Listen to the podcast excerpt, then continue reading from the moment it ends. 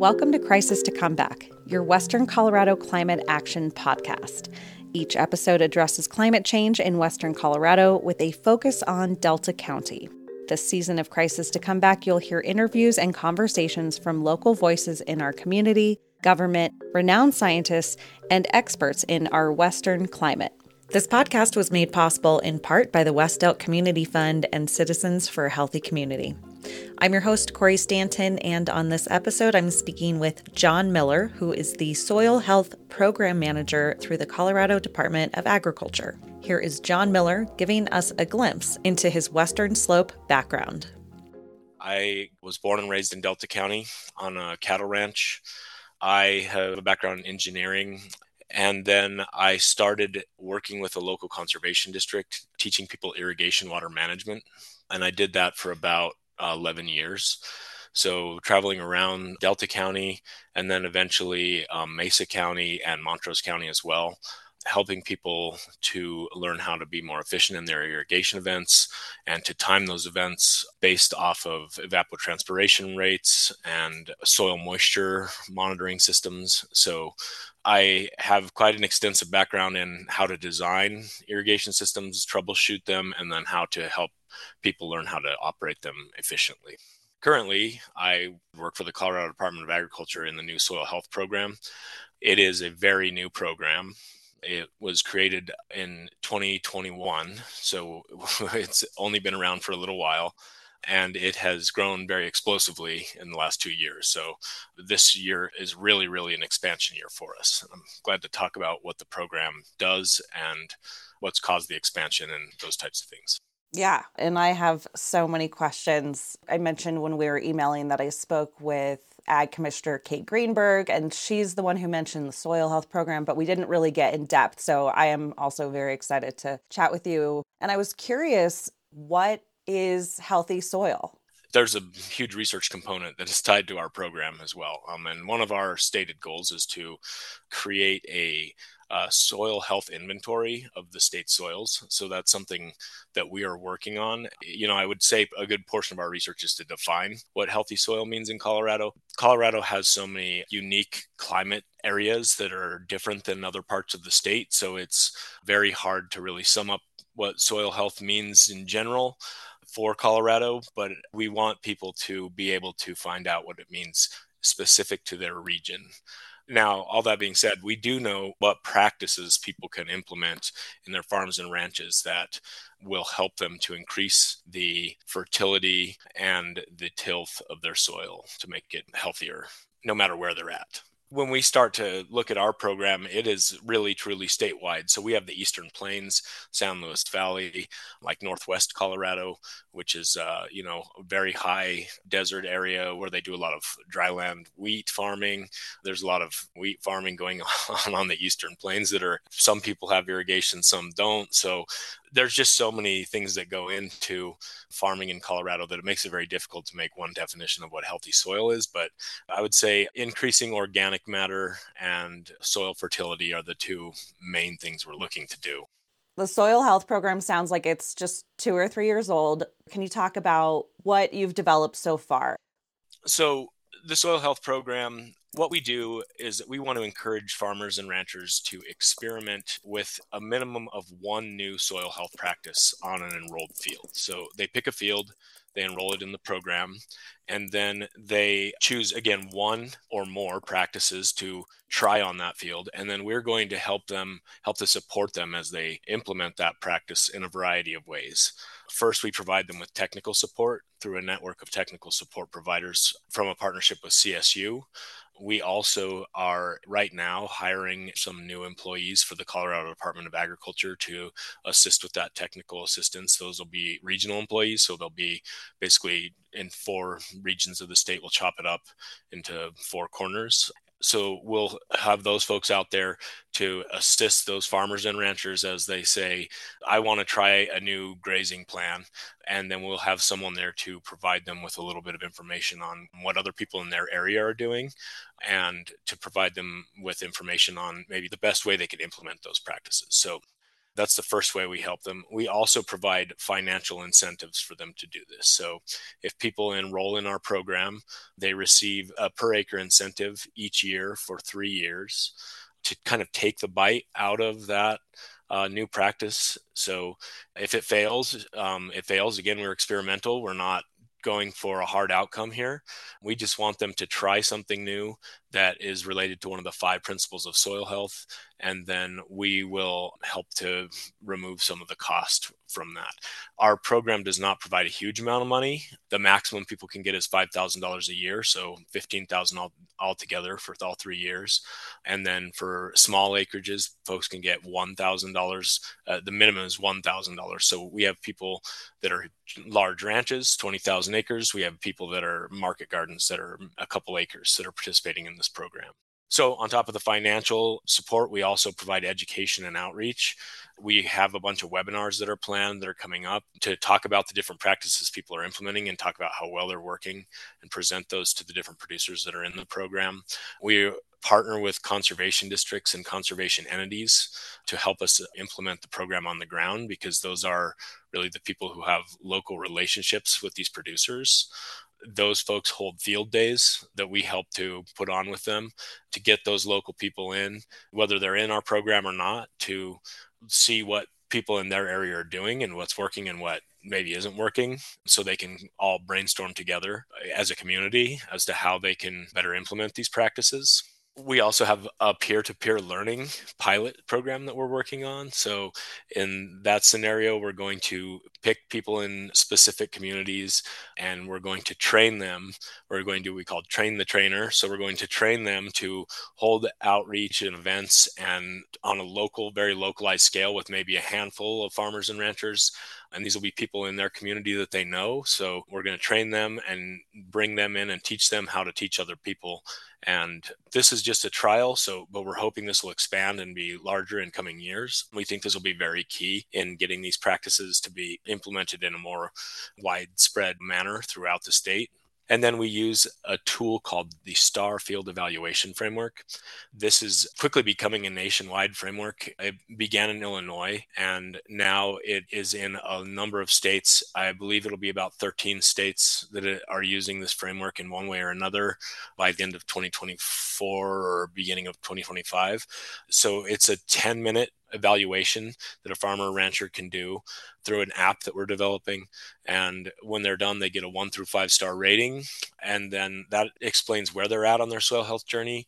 And it'll also provide them with like a plan when they're done as to things that they may be missing in their operations that they could try to implement to increase that rating. So we've been doing that already with a Google Forms type of front producer facing screen, but now we're working on this web app with National Star so that it'll be more user friendly.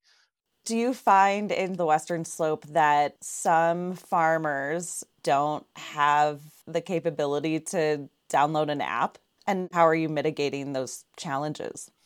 So we have, as I said, partnered with those local conservation districts and conservation entities. And in scenarios where people can't fill out the evaluation on their own, we have those people to act as technical support to help them. Also, our technical assistance providers, so the people that are helping them to answer any questions they might have about practice implementation, those people will also be able to help them to fill out the app. I do think that many farmers are more computer savvy than I think they're given um, credit for. There are a lot of different new technologies that are coming out for farming. And when you look at like a center pivot or different types of irrigation people have, pumps and stuff, they have a, a lot of apps associated with those now where people can monitor their flow, monitor their pump power usage, they can monitor the center pivot and see where it's at in the field. And there are more and more farmers and ranchers using these types of apps. There are also a lot of folks that are using Web Soil Survey, which is a, I guess I'd call it, it's an app. It's kind of clunky on a phone, but it can give you a personalized soils map of your farm or ranch, or even down to a specific field level. So I think people are becoming more used to using technology in farming and ranching, and it's only going to accelerate. But we do have help for folks that don't feel comfortable using an app. Yeah, that's great. Can you give some examples of some healthy practices, like you're mentioning, that you want to see implemented through these programs? Yeah, so a lot of the practices we're seeing are cover cropping. So cropping during the off season to leave some type of cover on the ground and not have a fallow field. Interseeding or companion planting. So companion planting is like when you plant your cash crop, you also plant something else in there with it, um, maybe a few different species of plant in there. And then when you harvest, those other species have kind of been waiting in the understory to take off. So it gives them a little bit of a boost instead of just planting right at harvest.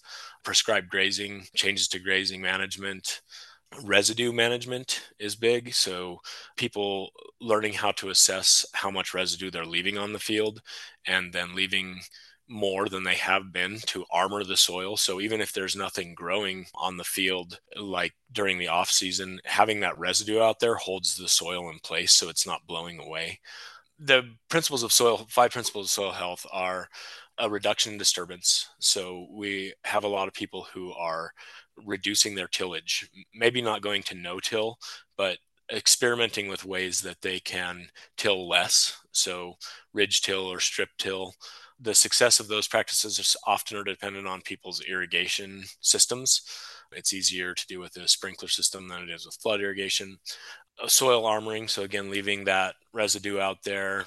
We have the continual living root. So we want to have something alive out there on the field as long as possible. This becomes difficult in dryland scenarios and areas where people don't have enough irrigation water. But we uh, want to encourage some kind of growth out there as much as we can. So, as, as much of a percentage of the year as we can, we want some kind of root in the ground that's alive.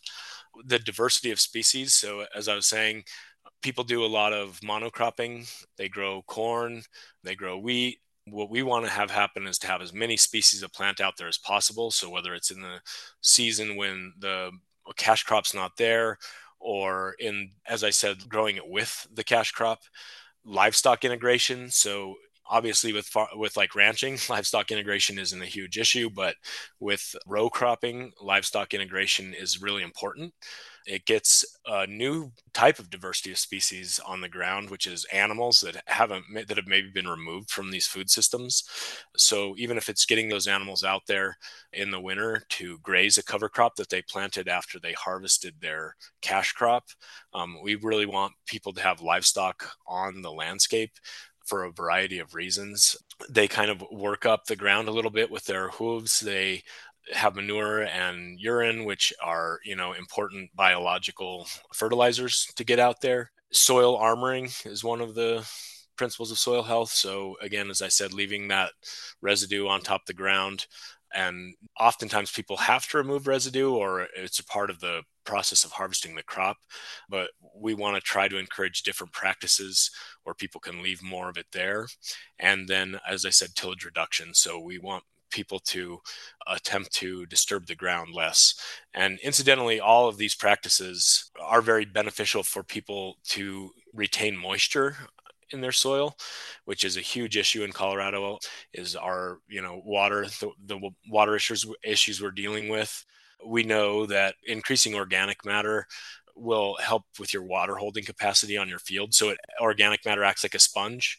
So the more organic matter you can get in your soil, the more water you can store. So all of these practices help to increase organic matter and help to increase that soil sponge. Awesome. They, I'm not a regenerative ag specialist or expert, but these sound like regenerative practices. I don't like to use the term regenerative.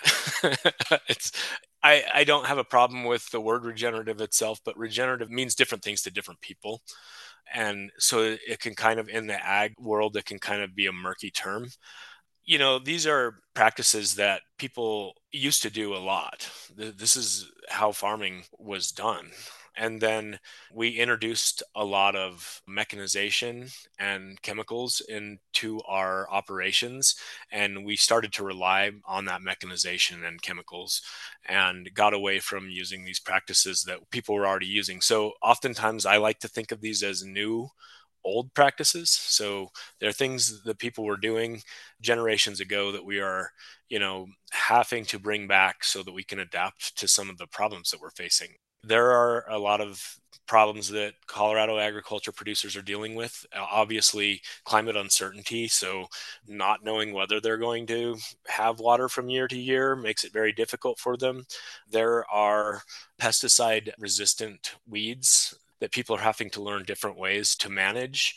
We have areas where people have been monocropping the same type of thing for so long that they have, you know, really serious insect infestations and so implementing these different practices can help them to deal with all of those problems. So we have folks who are in our program who are trying to grow cereal uh, grain species as a cover crop, and then they crimp it with a roller crimper, which makes sort of a mat on the ground. And then they plant their cash crop into that mat, as opposed to trying to spray weeds that have maybe become chemically resistant. So they're trying to, you know, look outside the typical toolbox of what people in their area maybe have been doing for so long and instead look at a new a new old practice that they can bring back to keep those weeds down and I would also like to just say, you know, we are a very big tent. So the soil health program, we're not organic, but we have producers who are or certified organic that are in our program. And again, uh, we're we don't specify by size of operation. We have people of all different sizes of operation in the program. We are not discouraging people from using chemical fertilizers or chemical pesticides, but we recognize that those are inputs that are have gotten very expensive recently. And if we can help people reduce those inputs, then we're helping them to, to build resiliency in their operations and in our Colorado food chain, which is very important. With Colorado's newer soil health program, what brought that on? Okay, so the Colorado Soil Health Program it began as a grassroots movement by a group called the Colorado Collaborative for Healthy Soils. They looked around the state and saw that there was a need for a soil health program based off of the amount of interest there was in these ag communities. Um, the Western Colorado Soil Health Conference is like a really great example. It's like a grassroots conference that took hold and became a real movement here in Western Colorado and impacted a lot of people and encouraged them to begin trying new practices. And so this was happening around the state in many different spots. And this group, the Colorado Collaborative for Healthy Soils, thought it would be great if the state of Colorado could really support those local movements. So they started to do stakeholder engagement meetings and community meetings around the state and got together with scientists, farmers and ranchers, and different folks who were interested in this and started talking to them about what they would like to see Colorado do for a soil health program. And out of that came House Bill 211181, which established a voluntary program funded by grants and donations to support the increase of healthy soils in the state of Colorado. So that's the background of how it happened. The bill was established in 2021, and in 2022 we enrolled about uh, approximately 120 producers into the first cohort of the program. So we were able to get those grants and donations relatively quickly. There were a lot of entities that wanted to provide funds for this program. We received funds from the National Fish and Wildlife Foundation, the Colorado Department of Public Health and the Environment, the Natural Resource Conservation Service, and many others. So we received a bunch of grants and donations very quickly and were able to enroll these first 120 producers. Also, in that first year, partnered with our first 16 conservation districts and three um, conservation entities around the state to implement the program. At the end of 2022, we were awarded a $25 million climate smart commodities grant by the USDA and that is what has created the large program expansion that's occurring right now. With that expansion, we're in the midst of enrolling cohort number two, so our second round of producers. Our goal is to get 320 producers by April. We are over 200 right now, so we're doing very well.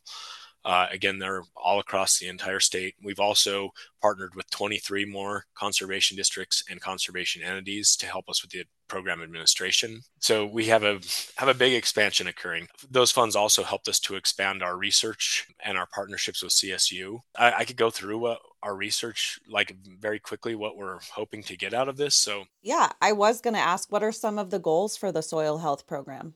Yeah, so partnering with CSU and some other land grant universities in the Western United States, we are doing economic case studies on a number of different producers who are implementing these new practices to see what the inputs and outputs are from the practices and how that's going to affect their bottom line and how long it will take for them to see a return on their investment in these practices.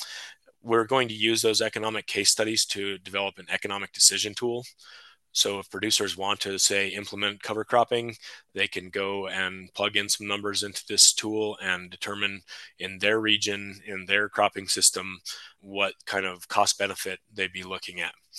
We have 10 research specific fields where we are doing edge of field monitoring and uh, intensive soil moisture monitoring on those fields as people implement these new practices and change the way their operations work on those fields. We have a sociology study that we're doing. So we're working with producers that are participating in our program uh, around the state to ask them how changes to their operation are perceived by their community and how we can better support them to make those changes within their community because we are in a generational transition for farming and ranching and it's not always popular for people to change what they've been doing historically in a you know tight knit community. So we want to capture that with that sociology study. We are doing what we we like to call soil air soil water and soil carbon studies. So we're looking at greenhouse gas emissions when people implement these practices. We are looking at water holding capacity on the fields as people implement these practices. And we are looking at mineralized and organic carbon during practice implementation and after practice implementation.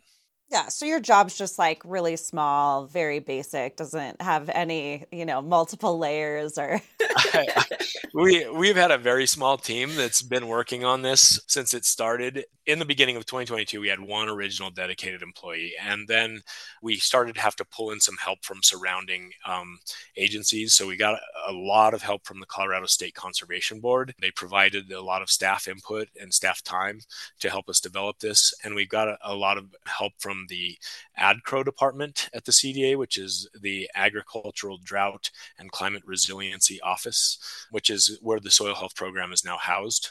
Because we believe these soil health practices help to people to be resilient against drought. So it seemed like a natural home for us. But we had help from their staff as well. And then now with this huge expansion, we are hiring a lot of people. So we uh, have went from two dedicated staff at the beginning of this year to eight soil health program staff members here within the next few months. So we're in the midst of that hiring, and I would encourage anybody listening to uh, watch out for these job listings that are out there right now we actually have some positions that are posted for our regional soil health specialists. So these are people who are going to be on the ground helping to provide that technical assistance to our farmers and ranchers that are either participating in the program or not. We'd like to help anyone that wants to implement these practices. But those people will be local to different regions of the state and they need to have a background in knowledge of practice implementation for the five principles of soil health or you know for soil health practice implementation. So the state of colorado job opportunities webpage that's Great. where they list all of their state jobs. Also like our peer-to-peer learning network that we're doing as a pilot study there's a couple of different conservation slash ag groups that are working on peer-to-peer learning. And i think it's going to be really key as we try to get more and more people to adopt these practices to have those peers in their communities that are not only well versed in soil health practice implementation, but also in how to teach people. So that's going to be gaining steam. This year, I know of several different projects that are implementing some type of peer to peer learning networks around soil health. So, you're going to be speaking at the Soil Health Food and Farm Forum in Montrose, Colorado on January 26th and 27th. What are you going to be talking about and what are you looking forward to? I will be on a panel about the Colorado Soil Health Program. It will be um, myself and then a number of local producers that are participating from Montrose, Delta County, and Mesa County. So we'll be talking about this program. We'll also be talking about the STAR field evaluation tool that I was telling you about earlier, because producers that went through the program use that tool as well. So I'll be talking about that. I also will be giving a talk on irrigation water management, but the panel on the soil health program is something I'm very much looking forward to. We just heard from Colorado's Soil Health Program Manager, John Miller. John and many other ag experts will be speaking at the 2024 Western Colorado Soil Food and Farm Forum at the Montrose Pavilion on January 26th and 27th. It appears that the in person tickets are now sold out, but there is an option to attend virtually.